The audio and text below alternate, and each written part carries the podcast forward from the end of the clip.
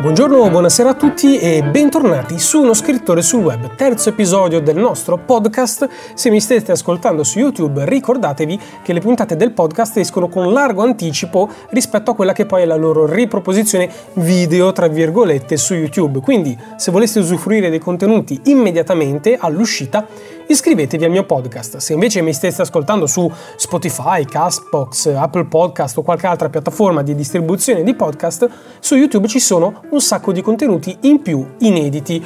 Eh, assolutamente le recensioni sono quello principale, ma ci sono anche degli altri audiolibri che non ho portato ai tempi qua sul podcast, cose di scrittura, curiosità gra- sulla grammatica, qualche vlog, qualche unboxing, robe. Quindi iscrivetevi, uno scrittore sul web.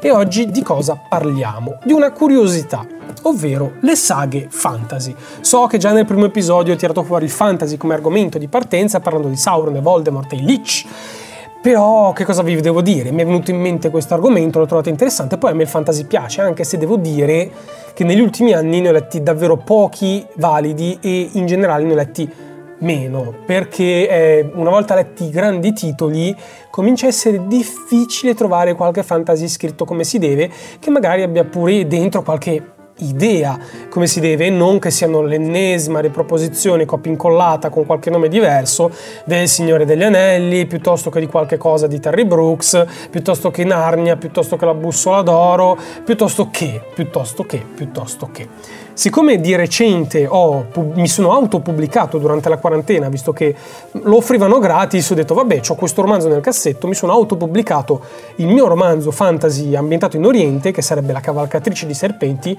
primo volume di una saga fantasy, per l'appunto, con una forte componente di folklore, mitologia e così via.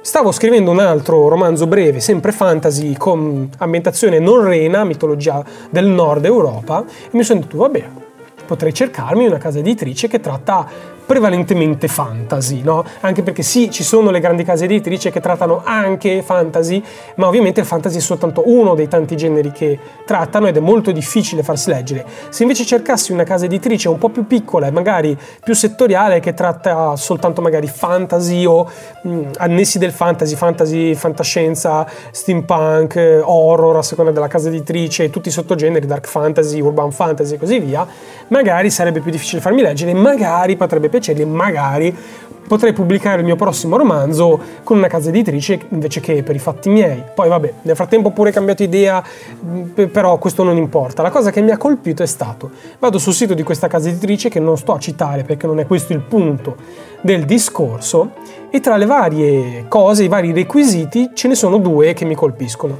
Uno è più ragionevole, lo comprendo, non si accettano testi di meno di 220.000, non mi ricordo se caratteri o battute, comunque non ha importanza e ci sta.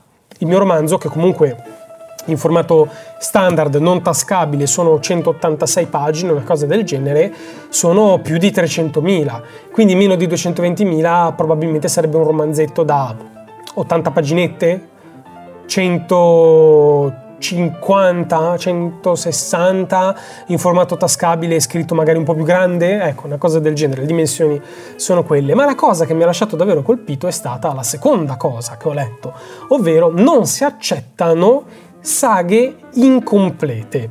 Ok? Che cosa significa? Significa che se io ho scritto questo mio primo volume della saga Il Triplice, il cui titolo è La cavalcatrice di serpenti, ma non avessi scritto gli altri, loro non me lo accetterebbero. E io posso capire le ragioni di questo, perché? Perché si rischia di pubblicare un autore che poi non scriverà mai il secondo, il terzo o il quarto volume, per esempio. E questa è un'ottima ragione. Eh, oppure ci potrebbero essere altri problemi legati al taglio, al modo in cui viene tagliato il libro, ma neanche mi interessa questo. La cosa che veramente io trovo interessante è si rendono conto queste persone che alcune tra le saghe fantasy di maggiore successo degli ultimi anni, degli ultimi decenni, sono tutte saghe i cui autori hanno scritto il primo volume e il secondo l'hanno scritto magari a anni di distanza e ve ne cito tre. Eragon, Harry Potter e Il Trono di Spade. Ah, Eragon, Christopher Paolini era figlio degli editori che gliel'hanno pubblicato e quindi era avvantaggiato sotto questo punto di vista, ma vi devo ricordare che è una tetralogia, sono quattro volumi Eragon. Eragon Eldest, Breezing e un altro che non mi ricordo, tanti anni fa. E ha avuto un successo, non un successo alla Signore degli Anelli, non un successo alla Harry Potter, ma è stato tradotto in diverse lingue e ha venduto bene. Ecco, Paolini col suo Eragon non avrebbe mai potuto essere pubblicato attraverso questa casa editrice perché non gliel'avrebbero consentito.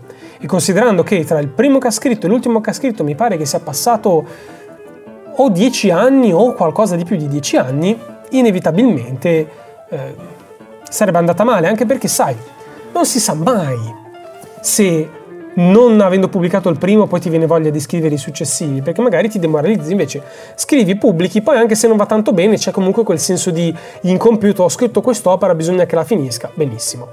Il trono di spade. Ah, Martin è famoso per essere uno che ci mette anni e anni e anni da un volume all'altro e addirittura la saga non è ancora finita, tanto che tutti i suoi lettori sono terrorizzati che lui tiri le cuoia perché è un ciccione e comincia ad avere un'età prima di finire questa dannata saga di eh, A Song of Fire and Ice, che è il titolo originale, Game of Thrones è la serie tv, ma una canzone di fuoco e ghiaccio è in realtà il titolo originale, A Song of Fire and Ice. No, e Martin quindi, con il suo enorme successo, da cui tratta anche una serie tv di enorme successo, non avrebbe mai potuto essere pubblicato con questa casa editrice. Harry Potter, la Rowling era una donna già adulta, di più di 40 anni se non ricordo male, quando è riuscita a pubblicare il primo Harry Potter e non aveva scritto, beh, non so se avesse già scritto il secondo o forse addirittura il terzo, anche se mi pare di no, ma di sicuro non aveva scritto gli ultimi tre o quattro. Li ha scritti tutti di corsa, un anno dopo l'altro, man mano che Harry Potter aveva sempre maggior successo. Quindi Harry Potter non avrebbe mai potuto essere pubblicato con questa casa editrice.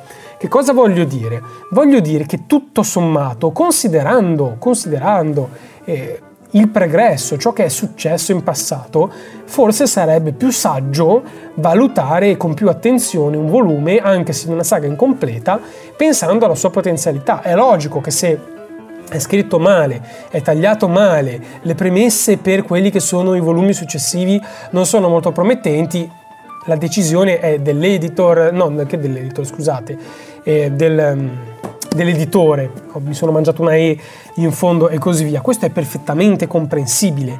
Il punto è che è già successo che saghe incompiute diventassero di enorme successo e gli scrittori poi si dovessero arrabattare dietro la casa editrice e dietro i lettori per scrivere di corsa il volume successivo in modo che potesse venire pubblicato in tempi decenti prima che l'interesse andasse scemando e soprattutto per non far incazzare tutti.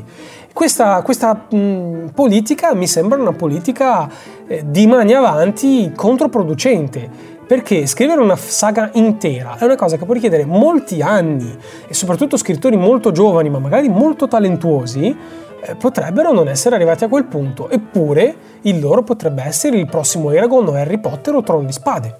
Come si può sapere? Come si può sapere? Magari potrebbe essere una saga molto lunga. Pensate a quanti volumi sono Harry Potter e quante migliaia di pagine in totale sono. Pensate alla Torre Nera, un'altra, che, una quarta che non avevo citato perché King era già famoso per i fatti suoi. Ma quando King ha scritto il primo, tra il primo e il secondo, sono passati anni, ma anni e anni e anni. King ha scritto il romanzo, il primo volume della Torre Nera, che non era nessuno, e ha scritto l'ultimo che era famosissimo, ma il secondo l'ha scritto che era già famoso capite? Pensate se non gliel'avessero mai pubblicato e sì che aveva dei fan. E sì che aveva della gente che non vedeva l'ora che uscisse il secondo e poi che uscisse il terzo.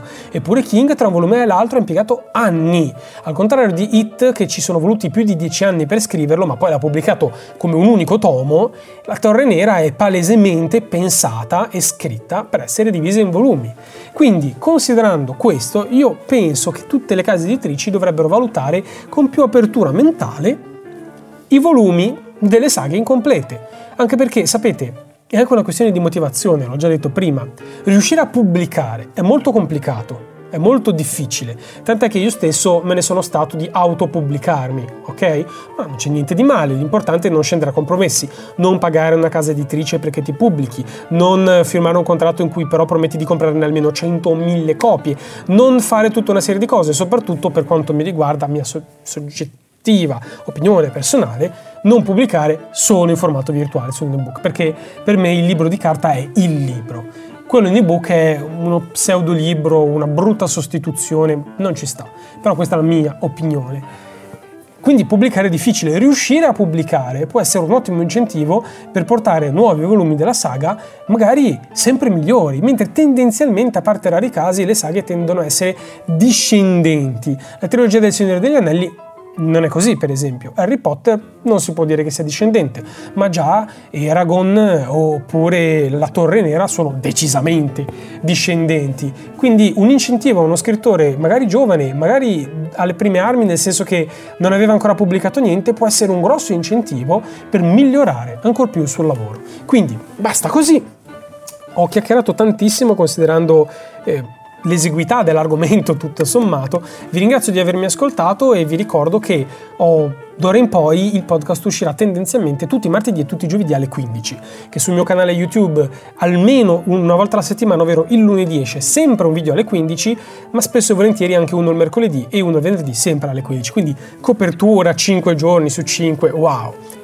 Spero che la puntata vi sia piaciuta, naturalmente ditemi che cosa ne pensate, iscrivetevi su YouTube o sul podcast se non l'aveste ancora fatto, lasciatemi un commento, mettetemi un mi piace, le solite cosine e noi ci vediamo tra un paio di giorni sul podcast alle 15 puntuali.